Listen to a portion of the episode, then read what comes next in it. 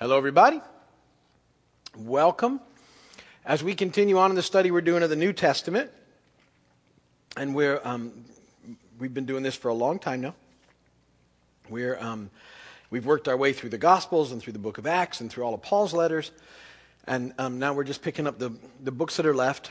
We have about another year in our journey through the New Testament. We've gone a little over four, but we should finish up by this time next year just before the end of the year. And then, um, unless the Lord has come back, we'll move into the Old Testament and we'll go from there, okay? And just Genesis will take a year. So, uh, yeah, that's good. So it's, uh, it's good stuff. Um, looking at the scripture this way, I think, is very helpful because it makes us think about the scripture in context. And if, if, you, if we take nothing else away from this, it's about the importance of looking at the scripture in context um, so that you understand, and you've heard it, um, you know, c- coming from here over and over again, that um, the New Testament, um, you know, it, it, builds on the things that happened in the new church and what Jesus did, and then, you know, in Paul's letters, he was writing the situations, and now the letter to the Hebrews is written. We're not sure who the author was, but but uh, it's it's an inspired book by the Holy Spirit. We have a few ideas who it might be, but it was written to um, a group of Jewish Christians who were being persecuted really bad and who were thinking about walking away from the faith. And so that was the dynamic it was written. When you read it that way, you, it makes sense because now you're reading in context. And because it was written to um, Jewish Christians, there's a lot of Old Testament scripture in there because they'd have been aware of it. When, when the writings were directed at the Gentiles who wouldn't have had the Old Testament background, you don't see a lot of the Old Testament stuff. You see a little, but not like um, there's you know huge chunks of the Old Testament quoted in the book of Hebrews, and um, it's it's related back to um, practices that the Jewish believers would understand and relate to to make sense. So. Um, as I said, we're not exactly sure who wrote it. Some people, some people think it was Paul, but that's not widely held anymore um, because it's much different than his books, although it reflects some of Paul's thoughts and ideas. So it's thought that one of Paul's companions wrote it um, that maybe it was Apollos. Some people even think it might have been Luke. Um, and there's a few other possibilities of who wrote the book. We're not sure who the writer was. But we do know that um, it, it, was added into the canon. It's an inspired portion of the scripture. And there's a lot of really neat stuff in the book of Hebrews. By far one of my favorite New Testament books, although I can say that about most of the books. the, the, yeah, yeah. oh, that's my favorite. That's like, I, you know, but you've heard me say that before. So uh, it's all good. They can all be favorites. So, um, Hebrews now, um, as we move into the fourth chapter, um, it's, it's going to start talking here about the high priest.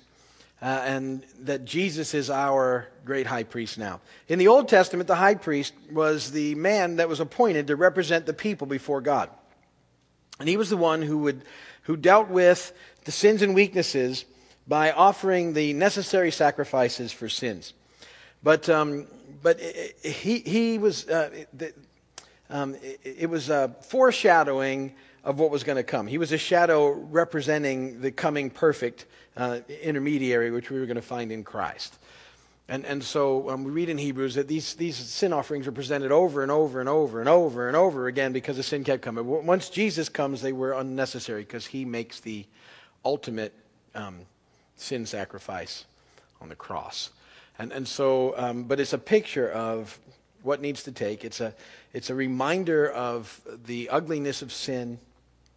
You know, when you read about um, the, the, the sacrifices that were made for sin, they're, it's horrendous. Um, they're, they're, they're ghastly. They're, they're, they're, it's, it's bloody. It's, a, it's, a hor- it's not nice and clean and neat, and it's, it's horrible. If you read the description, you go, oh, and, and, and it, it's a constant reminder of how horrible sin is. Um, you know, we don't see that graphic reminder anymore, but, but you know, it certainly was at the cross a, a very graphic, horrible thing that covered our sin. Um, but but it, all of that was done so that people knew that sin was a big deal, and and um, it cost something.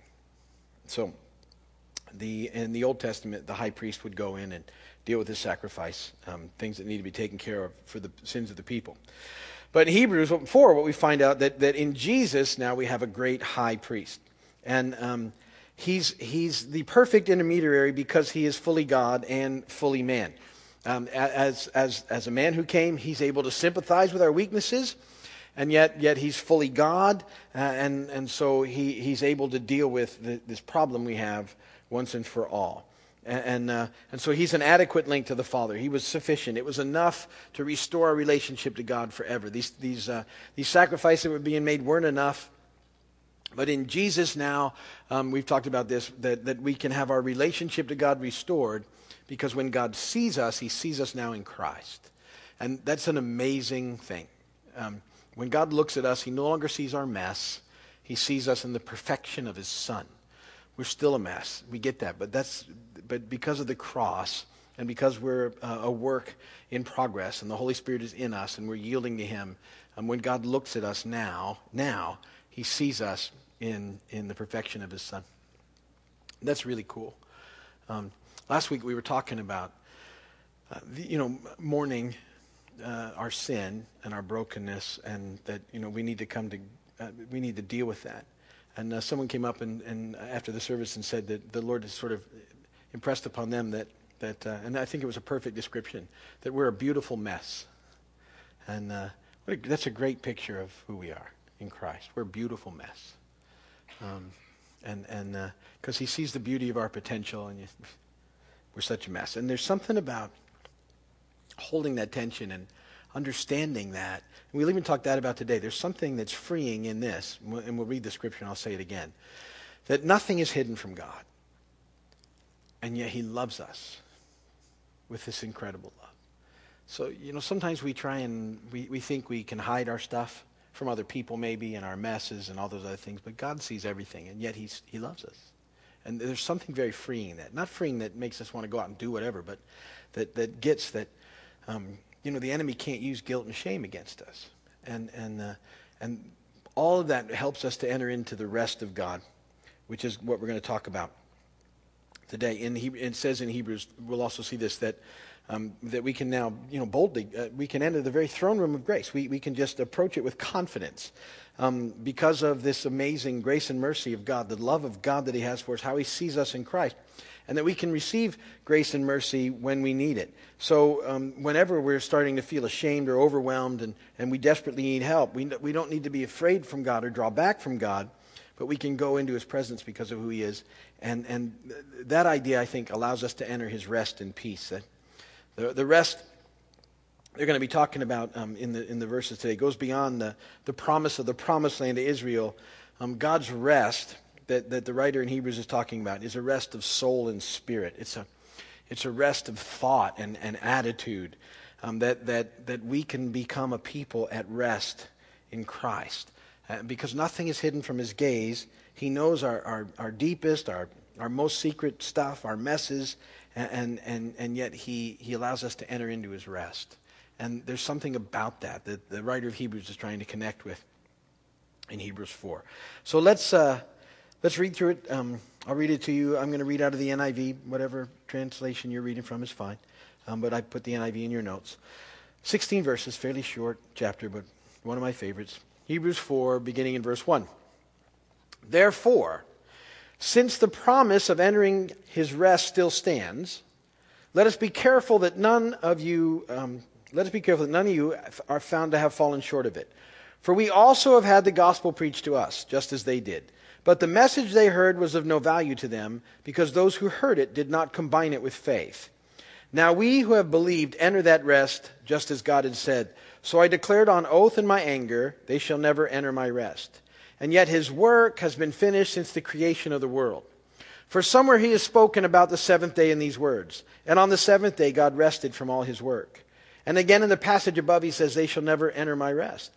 It, shall re- it, it still remains that some will enter that rest, and those who formerly had the gospel preached to them did not go in because of their disobedience. Therefore, God again set a certain day, calling it today, when a long time later he spoke through David, as was said before. Today, if you hear his voice, do not harden your hearts. For if Joshua had given them rest, God would not have spoken later about another day. There remains then a Sabbath rest for the people of God. For anyone who enters God's rest also rests from his own work, just as God did from his. Let us therefore make every effort to enter that rest, so that no one will fall by following their example of disobedience. For the word of God is living and active sharper than any double edged sword. It penetrates even the dividing soul and spirit, joints and marrow. It judges the thoughts and attitudes of the heart. Nothing in all creation is hidden from God's sight. Everything is uncovered and laid bare before the eyes of Him to whom we must give account. Therefore, since we have a great high priest who has gone through the heavens, Jesus, the Son of God, let us hold firmly to the faith we profess. For we do not have a high priest who is unable to sympathize with our weaknesses, but we have one who has been tempted in every way, just as we are, yet was without sin. Let us then approach the throne of grace with confidence, so that we may receive mercy and find grace to help us in our time of need. Blessed be the word of the Lord. So, pretty interesting passage of Scripture. And uh, let's just hit some of the highlights as we talk about it. In the, in the first few verses, verses there, it talks about this rest. What's going on is that, um, like I said, some of the Jewish Christians that this letter was being written to were apparently on the verge of turning back from the promised rest that they have in Jesus in much the same way that the people of Israel had turned back from entering the promised land with Moses. So it's a, it's a, it's a picture of the, the same sort of process about to take place. The people of Israel who'd been set free from slavery and bondage in Egypt and were, were heading into the promised land following Moses, uh, and all of a sudden they encountered some difficulties. If you remember, the big one was they sent some spies into the land. The spies came back with a report that said, it's everything that God said. The land that they were going to get was a land where they were going to reap the benefits of work they'd never done. That was part of the promise they'd given. They were going to, they were going to enjoy the fruit from vines that they'd never tilled. They, the, the, the land had been prepared for them by God, and they were to enter in, and He was going to be with them. But remember, they sent the spies in. The spies came back, and they said, It's everything that God said it was huge fruit, amazing, everything's amazing, but there's giants in the land. And the people went, Well, there you go. And all of a sudden, they disobeyed. They, and the reason they disobeyed from going in was they didn't trust God. That was the issue. They didn't trust Him. And, and when you don't trust God, you won't obey. Sin is, a, sin is a result of not trusting God. Sin is, is this, is that you don't trust God, so you do it in your own strength. That's sin. That's the, that's the heart of it. You, you can't, you don't trust God to um, really care for you, to take care of you, to uh, fulfill His promises. Um, you, you, you, you, know, you don't want to wait. And so you, we, we take matters in our own hands and we, we sin. And, and this is a picture, again, of what happened. The, the people of Israel following Moses, here come the giants. They see them, uh, they don't see them. The spies see them, report about it. Ten of the spies, you know, are, we can't do it either. And two of the spies say, sure we can. We can make this. You know, God's with us. And they go, no, and they, they disobey and they don't go in. And so they don't go in. I mean, that they, they, they lose the promise because they refuse to obey because they were facing some difficult situations and just flat out said no to God. And so um, they end up, that whole group doesn't go in to the promised land. They, they wander until they've all died off, and then their kids go in. But it's fascinating. And you watch that, if you wander, this whole journey could have been over in a couple of weeks from Egypt to where they were going. If they'd have just, boom, boom, they'd have been in. God was with them. They would have just taken care of everything he'd take care of and been set up, but they didn't do it. And, and you, I think sometimes we look at that and go, well, how can they miss that? You know, they just, they'd just seen this deliverance. They'd seen the ten plagues. They'd witnessed the, the Passover for crying out loud. The firstborn of everything had died but their own.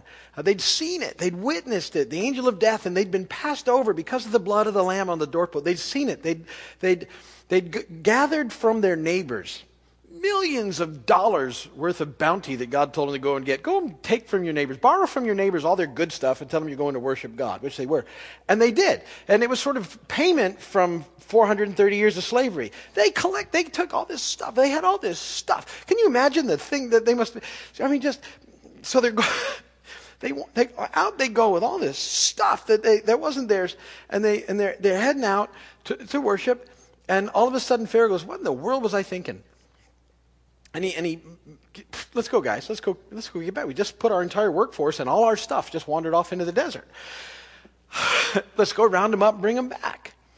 And and so off they go. And and you, you know what happens, right? They get they're blocked at the sea, Red Sea. They're standing, and the Israelites are starting to complain. What did you bring us out here to die in the desert? You know, it would have been better off back there. And the sea parts, and they go through it, and then the the, Pharaoh's army gets in there and it crashes down on them and wipes them out. Some people, I've heard some people, you ever heard this? They call it, oh, it wasn't the Red Sea, it was called the Reed Sea. It was only a foot deep, it wasn't a big deal. I think it's still a miracle because the Israelites passed over it, even was a foot deep. Whatever it was, foot deep or not, it drowned all of Israel, uh, Pharaoh's army. So pretty cool anyway. Um, so if it wasn't a big sea that parted, if it was a little sea, whatever it was, was enough to drown Pharaoh's army. All right? So however you want to work your miracle, knock yourself out. And and, and they see that happen. And now they're on the other side, see? But it's now there's things aren't quite right. The food's, you know, the waters, they have some issues, you know, it's not.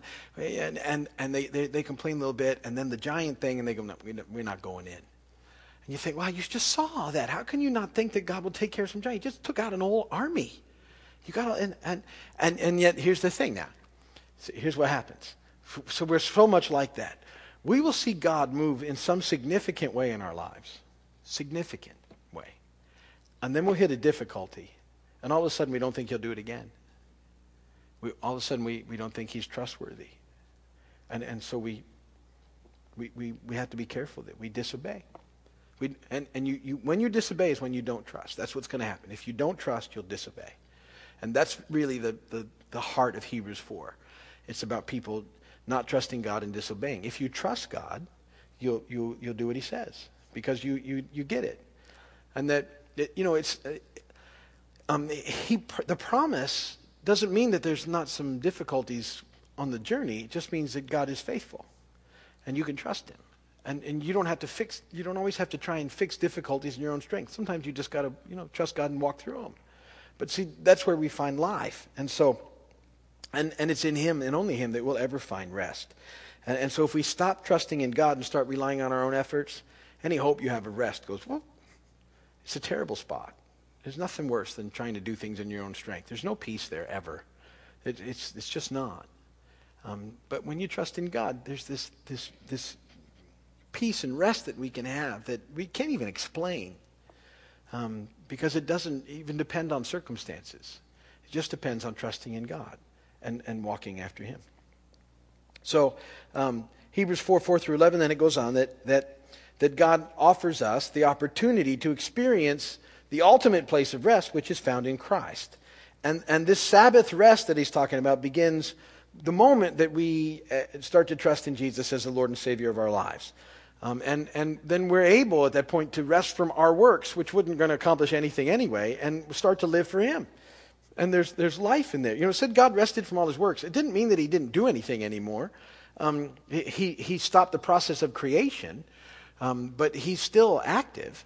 You know, he's always been active. He's active today. Do you ever, are you, uh, I mean, are you amazed by the ever presence of God in your life? Do you ever think about how amazing it is that God is just always at, and, and around, always busy, always with you, always there, always? Um, he's ever present. And, and so it says we, he, he rested, but it, it's not like he stopped. You know, he stopped the work of creation, but, but even in, in, in the picture, it's, it's this it's different movement now. And, and, and so um, in Christ, our movement should be different. Instead of, instead of, you know, this whole thing of trying to make everything work in our own strength and, and you know, just, just barreling along, all of a sudden life looks different because we, we get, there's a whole different concept behind it now. And, and, and see, we begin to enter this rest in our lives. And, and we find out that all the things that we were trying to do in our own strength, that, that he's, he's done at the cross and continues to do in us by his Spirit. And so now it's more of a process of just tuning in and yielding to what he's doing and, and trusting in him and moving along with him rather than always trying to fight against it and do it in our own strength. He, you can just trust him. And, and isn't it, I mean, you know this from experience. Life is better when you trust him. Life is better when even in it's difficult, you just, God, I trust you. And you just put that other stuff away that keeps trying to stir you up from, you know, always being you know, ah, he's going to be okay. This rest and peace is available to us now and forever, even in the midst of things. Then uh, Hebrews 4.12 talks about the Word of God. What, I love that verse. Um, and, and, some people, it seems like you know, they, they get a little freaked out by the, that verse. You know, the, the, the Word of God is living and active, sharper than any double-edged sword. Um, that's a good thing because the Word of God um, in, in in cooperation with the Holy Spirit can change you.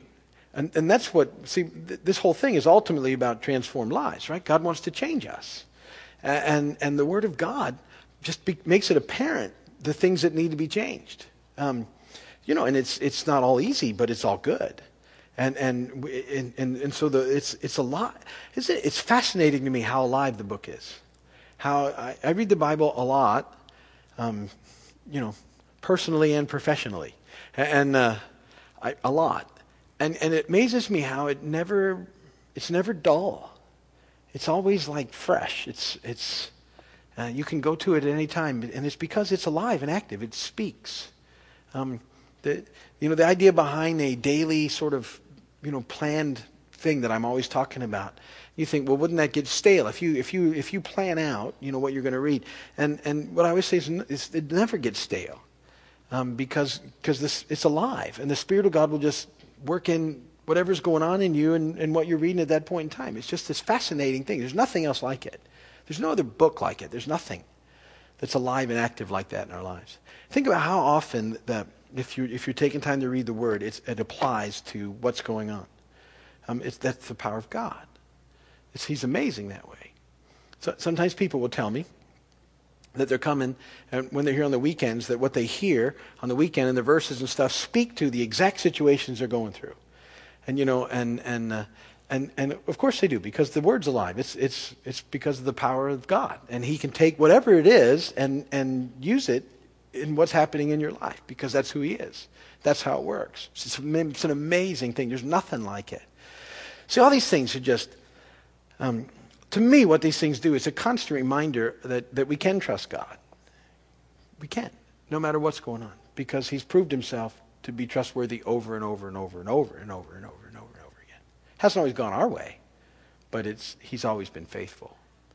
And so we continue to do that. And then in verse 13, again, and I touched on this earlier, um, nothing's hidden from God, and yet He still loves us. There's something that's very powerful about that thought. Um, you, you ain't hiding nothing from God. You might hide something from every, you might have things that you're hiding from everybody, but not from God. And yet God loves you with this amazing love. And there, there's something very freeing in that. There's something about, we'll talk about that this weekend a little bit too. There's something amazingly freeing in knowing who you are in Christ and knowing who you're not. And, and that allows you to just really sort of come alive. And, and there, there's, there's, it's this fascinating thing that gets, that, that, you know, like I told you, we're a beautiful mess to God. And he, he loves us. You know, the Spirit's changing us and he wants us to grow, but he loves us right where we're at. Amazing stuff. Verses 14 through 16, um, Jesus is our great priest. And, and, and so because he lived among us, he understands us. You know, you've heard me say he gets us. Uh, he intercedes for us. He cares for us. He's available to us. Again, that's a that should be one of those things that's mind-boggling that the creator of the universe is available to you at all times. All times. Whenever. 24/7. Always available. Always there, always looking, always waiting. Loves it when you come. Loves it. Can you imagine? I mean, you think about it, he loves it. He's never like annoyed or interrupted or oh you again. Because we can get like, oh, you again. God's never like that. He's never, I promise you, it will never be you again. It'll always be you again. Yay. You're my favorite. Promise. You are. You're his favorite. And he's just happy to see, just happy. It's what he, he loves it. Look, and uh, think about the lengths he went to to make it happen. It's significant because he wanted to be with you and hang out with you. And, and so because of this amazing love, we can come with you know, confidence right into the throne room of God whenever, whatever we're going through to receive mercy and grace and help whenever we need it. It's an amazing, amazing promise. And so this was the writer of Hebrews talking to the group of Jewish Christians, and it certainly applies to all of us, who were, who were going through difficulties and persecutions and were thinking about, you know, going their own way, disobeying again, and they were going to lose the, the rest they could have in Jesus. And the writer's saying, don't do what our ancestors did. They blew it so bad. Don't worry. A few giants in the land, don't worry about it. God's bigger than the giants. God's bigger than your problems. Always will be. And he's got you and he loves you and he'll see you through it. Just trust him. and, and you know, do what, do what he tells you to do, and you'll find life there. Okay, that's enough for today. If you're watching by video or on television, thank you. We appreciate you doing that. We know how valuable your time is, and we're, we're so happy to spend time with you. Come and see us if you can.